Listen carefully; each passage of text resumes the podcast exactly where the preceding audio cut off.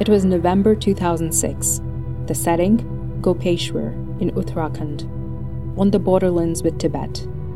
The Himalayas loom in the background. It's harsh up here, cold, not many roads, surrounded by wilderness. Nayanika Mathur is doing research in a dusty government office. Somebody came running into the office and he said, Bagh hai, which means the leopard has returned. And there was this gasp of horror in the room. And everyone just stopped doing what they were doing and they looked up and said, No. You know, there was this sort of incredulous, but also, you know, they were just horrified. And then, anyway, so this man went on to tell this story about a woman who was actually my neighbor in Gopeshwar.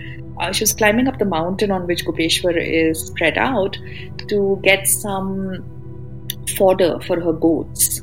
Um, so, going up to the jungle to just collect some of that. And uh, suddenly, out of nowhere, this leopard appeared and it attacked her. And this is so in broad daylight. And uh, she shrieked, and you know, so lots of people came running. And it was clear the leopard was going for a kill.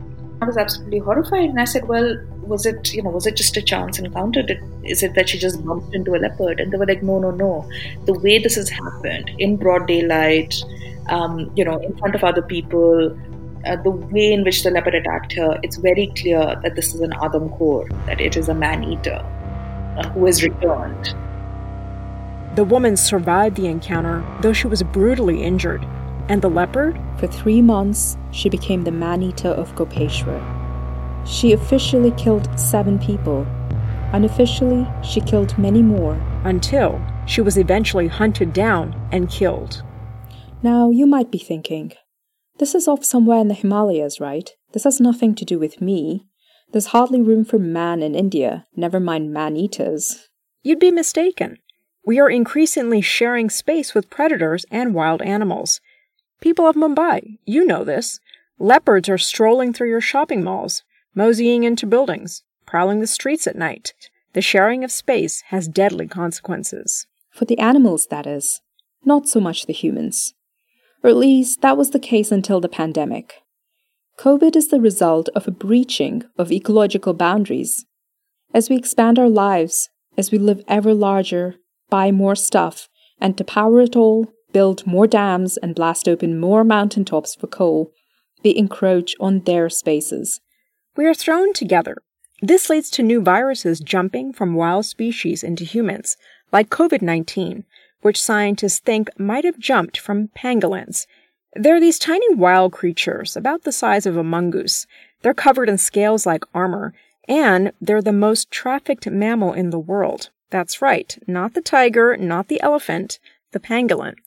So, how can we rework our relationship with the natural world and coexist with other species? This is Chatroom 10, your bonus episode on Scrolls and Leaves. I'm Gayatri Vaidyanathan. And I'm Mary Rose Abraham. And a small request. We're an independently funded podcast and we do not host ads. So if you like our work, please do consider donating via Patreon. Every bit helps. Could be the cost of a meal or a fancy coffee every month. Details on our website, scrollsandleaves.com. And of course, if you have feedback, please do let us know. Okay, back to Nayanika, who is an anthropologist at Oxford University and author of the upcoming book Crooked Cats. I'm quite looking forward to it. It's a compilation of 15 years of fieldwork on big cat encounters in India, and it all began after this leopard attack in Gopeshwar. Nayanika began collecting stories.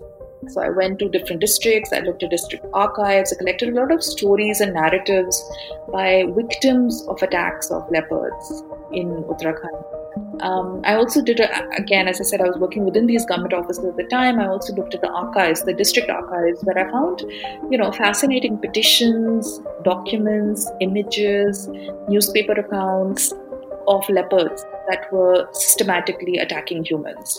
She wanted to know why. Why did this leopard attack you? Why is this leopard prowling over here? Why is this leopard behaving in a way that is seen as crooked, that's not seen as straightforward as Sidha, but as Teda, a Teda bar? She began assembling an alternative archive, as it were, filled with the tales of beastly encounters from Paharis or mountain folk of women, children, and men. I think that they're very powerful ways of narrating the world. how do these narratives then, what do they tell us about the world? What do they tell us about the climate crisis? What do they tell us about human relations with big cats? And I think we need these narratives in this moment because these are the people we never listen to, right? So when we talk about conservation or when we talk about climate change or when we talk about the environment, we listen to the voices of experts. You know, we listen to voices that we understand, that speak in the language that we speak in. And I don't mean just English language or Hindi or something. I mean, they have these kind of coherent narratives. They assume this expressions of expertise. They're scientific, the rational, the factual, the empirical. Um, they're very different modes of knowledge. Back in Uttarakhand, she met a woman whom she calls Vimla for privacy reasons. And Vimla was a farmer. She had a sickle in her hand and she was harvesting by mistake, without knowing it, she was quickly sort of chopping it with this um, with the sickle that she had. There was a little leopard cub which was sitting in the bushes, probably abandoned by her mother, um, and she accidentally nicked the foot of this leopard. Um, so it was slightly injured, this little cub, and she felt terrible, but she was really scared that the mother might be around, you know, and she'd attack her. So she ran off. She left this cub and she ran off. A few years later, Vimla started feeling uneasy.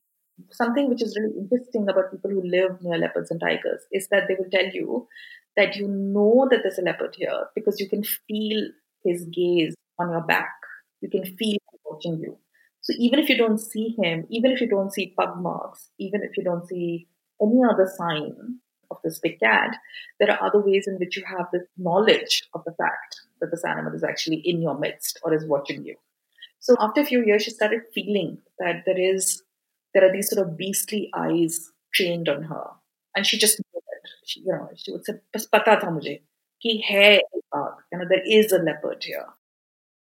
And then she started noticing that this leopard became more and more confident. So it would come out of the, the bushes or the forest or wherever it was and observe her, but observe her from a distance.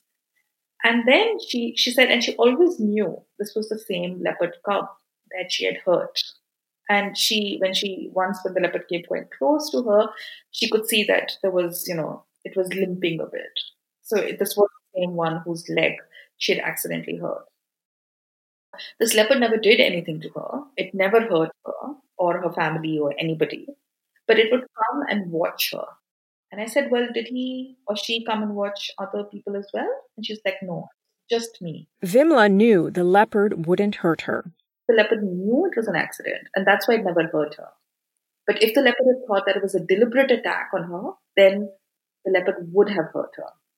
But she would always come and watch her because she wanted her to know that I know you did this to me, that I know you hurt me, but I will not hurt you because I know you did not hurt me deliberately. So she talked about how these animals are able to individually recognize the human. So they're able to distinguish me from you, for instance. Um, but she also said something which to me found fascinating. She talked about the memory of leopards and tigers. And she talked about how they have not just memory in terms of something happened to them now and six months later they recognize that they remember it, but they also have memory which is passed down from uh, mother to child or across generations. Um, you know, again, not just Vimla, but many people have talked about uh, the ways in which leopards or tigers remember what happened in their generation, what happened to their kin, um, and they pass it down through different generations and they educate their children on it, for instance. Now, dear listener, maybe by now you're wondering, just like I was, whether Vimla was just imagining things. Maybe it was her guilt talking, in the form of a pair of eyes on her back. After all, no one else saw this leopard hanging around her. So that's what I asked Nayanika. I, I don't think Vimla was imagining it. it. It's actually quite normal that you recognize a particular leopard or a particular tiger, the leopard or tiger recognizes you, that you know that this is a deeply um, intelligent animal that has memory, that is capable of recognition, that is capable of an ethical behavior, that is capable of understanding justice and injustice and acting according to it. There is a huge overlap in the core message of these stories and what animal behavior, what wildlife studies, what animal history, what uh, studies of cognition in animals are also bringing out. So, for instance, if you just take the question of uh, memory, there is work which is coming out from animal history as well as from animal sciences of other forms that talk about the fact that animals do have memory, that they are capable of recognizing. There's a lot of quote unquote natural science work as well as from, say, the humanities um, literature that's coming out that, that argues precisely what someone like Vimla is arguing. The only difference is that they argue it in a very different way. For instance, if we go back to dogs, they're putting dogs in these MRI scanners and attaching rods to the head and seeing what lights up when you say a certain name or you know you show them something, etc. Um, so they, they're just working through very different means. I can see clear overlaps. Um, you know, they, they, they, are they're talking about similar things, which are that they're sentient, intelligent, feeling beings and that the ways in which we act, they respond to human action. That a lot of this is actually a relationship between us and this animal. And it is this relationship between us as humans and this animal that is guiding what is happening here. People who live close to nature have an immense wisdom, and it's only by listening to them that we'll ever truly resolve our environmental problems. So listen is what Nayanika has been doing. And one day, she listened to a man with one arm in a dhaba in the Himalaya. Which is where I asked this, this young man who had his arm chewed off by a leopard. He literally is a man with one arm because of the leopard. And I still clearly remember when I met him. I met him in this dhaba in Pithoragarh district. And I asked him, you know, so why do you think this leopard attacked you?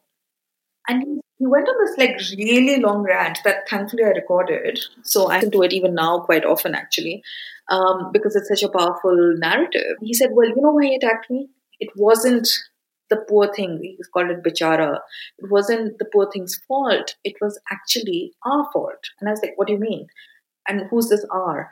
And he went on this long rant about the Indian state, about the political structures, about how you know there is for deforestation how there's damming of rivers how there is poaching of wild animals how the state stands by and watches all this happening and doesn't actually do anything or is actually complicit in it and how there is only lip service paid to conservation but and then there are some people who pretend to be conservationists but they actually only care about tigers and leopards they don't care about humans uh, and you know that will never work because you have to care for all living beings in an equal way. What was interesting about the narrative was that it was actually quite commonplace. So when I will ask somebody in Uttarakhand or in the mountains, why did this happen to you? Why did this tiger attack you? They're not blaming the tiger. They're blaming us. They're blaming political structures. They're blaming historical structures that have allowed for this world to be structured, to this world to function the way in which it does. They blame big capital. They will name big industrialists who are setting up dams, who are chopping off forests, who are making obscene amounts of money, who are sort of denuding the Himalaya, who are killing it, and in the process, killing uh, these animals, killing the worlds in which they live, killing, uh, destroying, uh, you know, basically leading to an ecological collapse. Um, and that is the reason that this leopard attacked me. This is the reason that this tiger is acting the way it is. Now, for me, I think that, you know, when I put all these very many stories together, I think of them as really much more powerful than, I don't know, a WWF report that blames you know the lack of a conservationist ethic or that has this very sort of apolitical slightly you know technical account of why this happens. These are much richer more vivid more lived experiences that allow us to make sense of why we are in the predicament that we are because we don't take them seriously, because we are looking for speech of a particular form that is coherent, that's rational, that's in the English language, that speaks a language of expertise that we recognize and that we respect and that has legitimacy, we are not listening to these voices. And I think till we listen to these deeply political and these deeply situational and actually much more evocative stories, uh, we can't really see um, the kind of radical change that is actually required in this moment. You were listening to Nayanika Mathur on Chatroom 10 on Scrolls and Leaves. For episode notes, visit scrollsandleaves.com slash chatroom10. We'll be back in two weeks. Until then, goodbye.